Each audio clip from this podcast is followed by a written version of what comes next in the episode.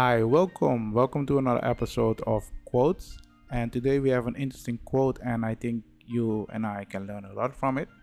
You're asking yourself, okay, what is the quote? The quote is Be yourself, everyone else is already taken. Oscar Wilde. The thing is, most of the time, people try to be someone else and they do not know themselves, they do not know who they really are. And that can be a big problem and for the people that are listening and for the people that are thinking okay what if i'm admiring someone? That doesn't mean i am being that person. You're right about that. There's a difference between admiring someone and being someone. So for example if i admire someone i try to be that person in my own way. I try to be that person. I try to do the things that the person do in my own way but sometimes you see people that be like, okay, hey, I need to do this in order to get what I want.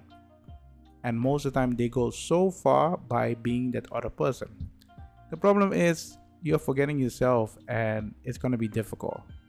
And what you need to keep in remember what you need to keep in mind is everyone is unique.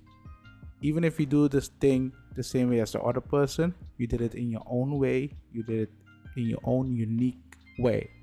That's how you can see it. So I really like this quote be yourself. Everyone else is already taken.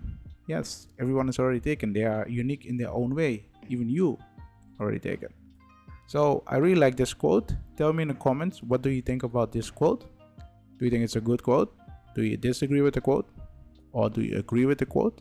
Let me know in the comment. I hope you guys like this episode and I will see you in the next one. Bye.